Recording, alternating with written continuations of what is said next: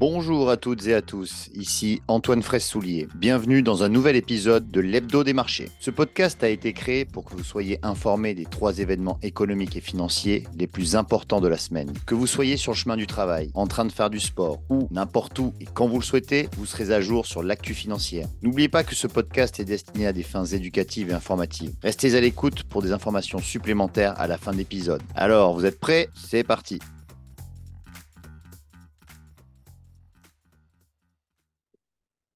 Bonjour à tous, bienvenue sur ce podcast L'Hebdo des marchés, le podcast d'Itoro, épisode 29. Nous sommes le lundi 15 janvier et euh, j'ai le plaisir de faire ce podcast avec Marc Toiti. Salut Marc. Salut Antoine, bonjour à toutes et à tous et ravi de vous retrouver. Alors, euh, cette semaine, euh, on va parler, une fois n'est pas coutume, des taux d'intérêt. et de l'inflation aux États-Unis. Hein. on a eu des chiffres qui sont sortis la semaine dernière, on va les commenter. On va parler euh, également euh, de l'euro-dollar, l'euro-dollar qui euh, est plutôt stagne hein, depuis le début de l'année, mais on va voir quelle direction pourrait-il prendre durant ce premier trimestre déjà. Et puis on va terminer comme à chaque fois par les marchés, un petit mot sur l'évolution des marchés financiers. Alors, Marc, c'est vrai que la semaine dernière, on a eu ces chiffres d'inflation aux États-Unis qui ont été plutôt mitigés. Oui, tout à fait. Donc l'inflation américaine, comme convenu, elle, est repartie un petit peu à la hausse. Alors c'est pas dramatique, on est légèrement au-dessus des 3%, hors énergie aussi, donc on est au-dessus des, des 3,9%. Euh, donc ça reste quand même des niveaux relativement euh, élevés. Mais ce qui est important de montrer, c'est que l'inflation, euh, c'est pas une ligne droite. C'est-à-dire que globalement, certains disent oui, ça y est, elle va s'effondrer à, à 0 ou 1%. Non, c'est pas forcément le cas. Cette inflation se maintient quand même sur des niveaux élevés, surtout aux États-Unis, parce qu'il y a le plein emploi qu'on a un taux de chômage à 3,7%, une augmentation des salaires quand même, hein, les derniers chiffres l'ont montré, on est à 4,1% de hausse des salaires en glissement annuel, même là aussi une légère hausse au cours du mois de décembre. Donc, euh, comme les salaires augmentent, euh, mécaniquement, il y aura une répercussion euh, sur, sur l'inflation. Alors, c'est vrai qu'on a eu vendredi dernier les prix à la production aux États-Unis toujours qui ont été meilleurs que prévu, donc ça calme un petit peu le jeu, mais ça montre néanmoins qu'on on va rester sur une inflation élevée, même si évidemment elle est plus dramatique, on sera plus à 10%, mais on va rester autour des 2,5 à 3%. Donc c'est bien, c'est pas dramatique, mais on n'a pas complètement tué l'inflation. Et parallèlement, il y a toujours des risques, bien sûr, géopolitiques. On le voit sur, sur le baril, notamment, ça peut jouer. Euh, sur, sur le dollar également, la dollar a un petit peu baissé. Donc, quand le dollar baisse, va augmenter l'inflation importée. Donc il y a quand même pas mal de risques qui sont là. On a une économie mondiale également qui résiste malgré tout, ce qui peut maintenir un certain niveau d'inflation, des coûts de fret qui sont en train d'augmenter avec euh, mm. ce qui est en train de se passer évidemment euh, en mer Rouge. Euh, donc tout ça montre qu'il y a quand même beaucoup de risques, donc ce qui veut dire que l'inflation va rester élevée et donc parallèlement, les banques centrales ne pourront pas baisser les taux d'intérêt aussi fortement que certains veulent le croire, que ce soit aux États-Unis et également dans la zone euro, parce que là aussi, on a eu les chiffres, hein, l'inflation de la zone euro est repartie euh, également à la, à la hausse. Euh, également en France aussi, même la France, malheureusement, est devenue le, cinquième pays de la zone euro où il y a le plus d'inflation. Ah, donc, euh, on est quand même, beaucoup disaient la France, il n'y a pas d'inflation, tout est jugulé. Non, non, l'inflation reste élevée aujourd'hui en France et également dans la zone euro. Donc, même si effectivement, ce n'est pas dramatique, mais néanmoins, ça va empêcher la Banque centrale européenne de baisser le taux d'intérêt. Donc, deux choses pour l'évolution des taux d'intérêt. D'abord, les taux monétaires. Je pense que la Réserve fédérale américaine va commencer à baisser les taux d'intérêt, donc à partir plutôt euh, du printemps-été prochain. Et au total, je pense qu'on passera de 5,5% sur le, le, taux monétaire, ce qu'on appelle le taux objectif des Federal Funds, à 4,5% dans le meilleur des cas hmm. en fin d'année 2024. Euh, hmm. Et dans la zone euro, on est déjà à 4,5%. Donc là, on pourra passer à 3,5%, voire 3%, parce que au contraire des États-Unis, nous, on a une récession malheureusement dans la zone euro, ce qui n'est pas le cas outre-Atlantique. Donc la BCE pourrait baisser les taux d'intérêt un peu plus fortement qu'aux États-Unis. Donc je termine sur les taux d'intérêt avec bien sûr les taux d'intérêt des obligations d'État, qui eux vont aussi euh, rester, euh, rester élevés, parce qu'il y a évidemment toujours des risques énormes sur la dette publique qui ne cesse d'augmenter. Alors justement, oui, le, marché anticipe euh, déjà pour le mois de mars hein, une première baisse de taux hein, de la part de la Fed. Hein. le marché estime à peu près à 70% une baisse de taux. Alors on verra bien évidemment si, euh, si, cette baisse de taux arrive au mois de mars ou un peu plus tard. Euh, ça, c'est pas du tout encore fait.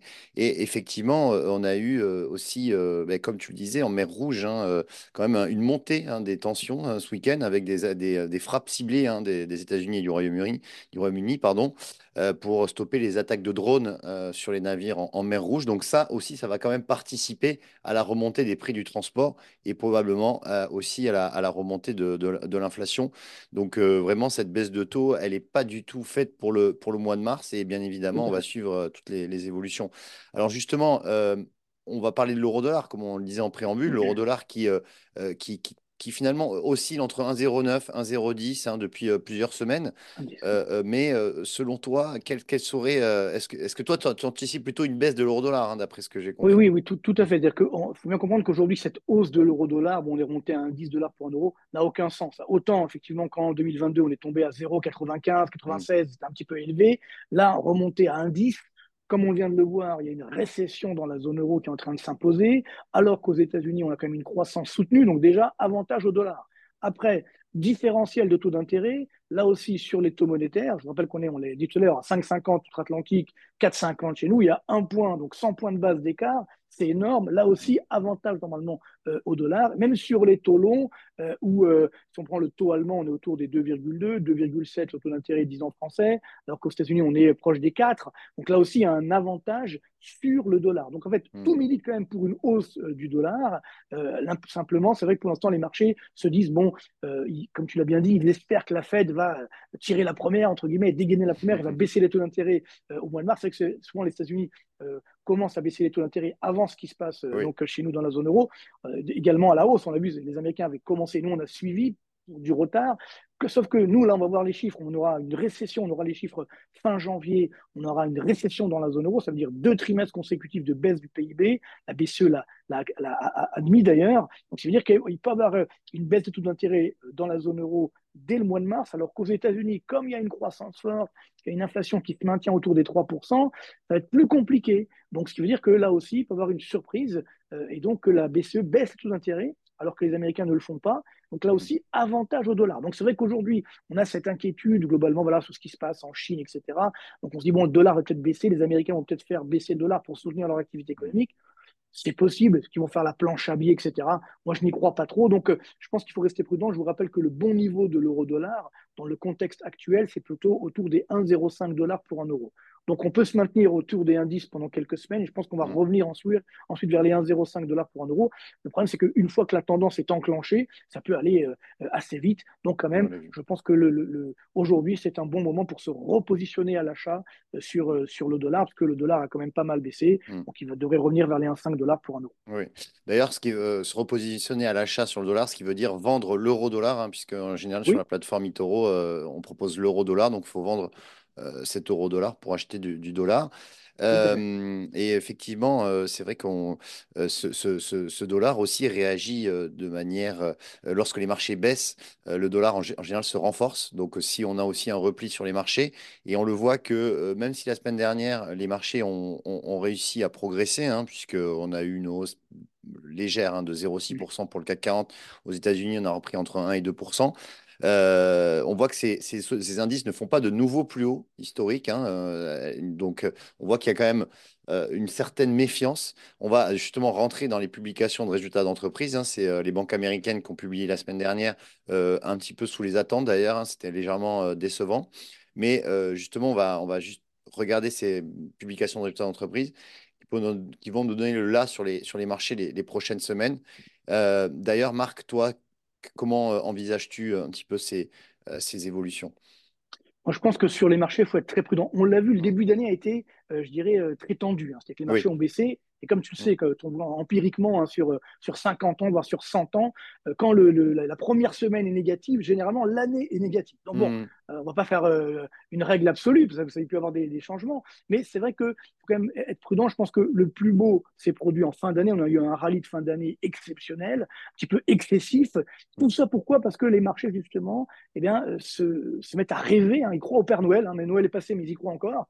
Et ils se disent, euh, finalement, on va, euh, la, la, Fed fortement baisser les taux d'intérêt, même elle va refaire la planche à billets. J'entends ça souvent, on me pose la question. On me dit, oui, est-ce que c'est pas le moment de refaire la planche à billets?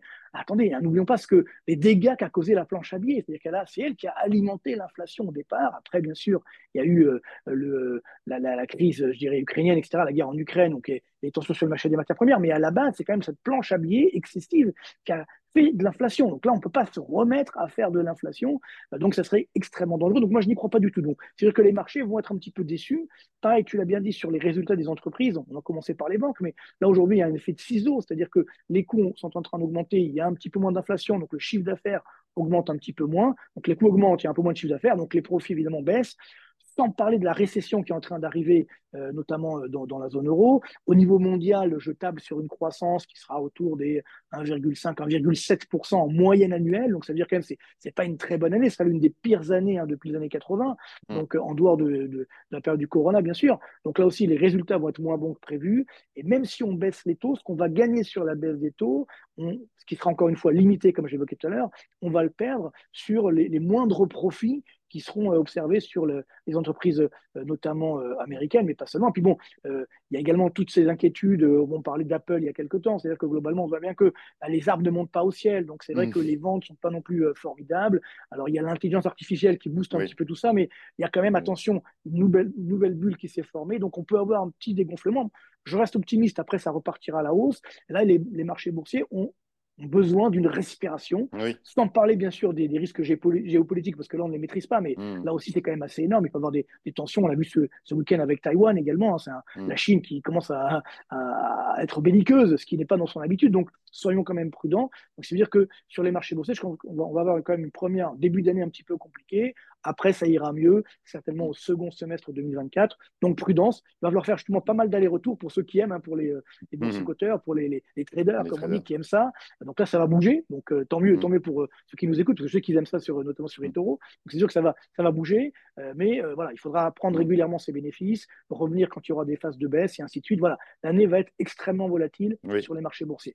Oui, on le voit hein, que c'est volatile, euh, assez nerveux sur les marchés. On voit qu'il y a des, mouvements euh, très soudains, très rapides, moins 100 points, plus 100 points sur, euh, sur l'indice CAC par exemple. Après, pour, bah, écoute, je vois que tu as bien, bien résumé la situation. Donc, juste pour ajouter quelque chose, tu parlais de l'historique sur, les, sur, sur, les indices. C'est vrai que en contrepartie, quand le S&P 500 euh, a gagné plus de 20%. Euh, l'année suivante, il y a 80% du temps, il augmente. Donc c'est vrai que l'année dernière, euh, le S&P a pris plus de 20%. Donc voilà, historiquement, depuis 1950, on a, on a une hausse qui suit. Mais bon, bien évidemment, c'est voilà, on n'a pas de bout de cristal, on ne peut pas savoir. toujours est-il que voilà, effectivement, il faut attendre sa respiration et pour ensuite revenir à l'achat sur, bien évidemment, c'est pas un conseil, mais euh, si vous souhaitez revenir ensuite sur les marchés. Oui, donc c'est une hmm. tendance, évidemment, simplement c'est ce qu'on observe, ce qui se produit euh, régulièrement. Donc quand même une forte volatilité parce qu'il y a quand même énormément de risques. C'est qu'on ne veut pas voir les risques, on veut dire tout va bien dans le meilleur des mondes, mais il y a quand même des risques qui sont énormes. Euh, là, tout à l'heure, tu parlais des banques. Euh, là, je veux dire, la crise bancaire, elle peut, elle peut revenir. Euh, je veux dire, si mm. demain il y a moins de baisse de taux d'intérêt que prévu, quand même beaucoup de cadavres dans les placards, beaucoup de ce qu'on appelle des créances douteuses. Je parle également notamment pour l'Europe, hein, voire pour la France, avec beaucoup de, prêts, vous savez, les PGE, les prêts garantis pour les entreprises, par l'État, donc évidemment. Donc là, ça peut être également mm. dangereux. Il peut avoir quand même des, mauvaises surprises. Euh, idem sur les banques américaines. Donc, quand même, soyons prudents, euh, sans parler bien sûr des risques géopolitiques, des risques sur l'inflation, sur la croissance faible. Donc voilà. Mm. Euh, encore une fois, nous, on est là pour, euh, voilà, pour alerter, entre guillemets. On espère et on est quasiment sûr que ça redémarrera pour la fin d'année, mais on va avoir un, mm. début d'année un petit peu compliqué. Ok Marc, merci pour tout. merci à vous de nous avoir suivis. la semaine prochaine, ce ferait seul ce podcast. Euh, euh, bonne semaine à tous et euh, bon trade. Et je vous dis à la semaine prochaine. Salut. Il y a donc un jour pour nous.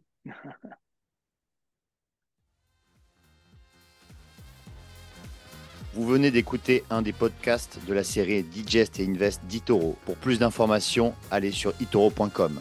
Ce podcast est uniquement destiné à des fins d'information et d'éducation et ne doit pas être considéré comme un conseil d'investissement, une recommandation personnelle d'achat ou de vente d'instruments financiers. Ce document a été préparé sans tenir compte des objectifs d'investissement ou de la situation financière d'un investisseur particulier. Il n'a pas été préparé conformément aux exigences légales et réglementaires visant à promouvoir une recherche indépendante. Les performances passées ne préjugent pas des résultats futurs.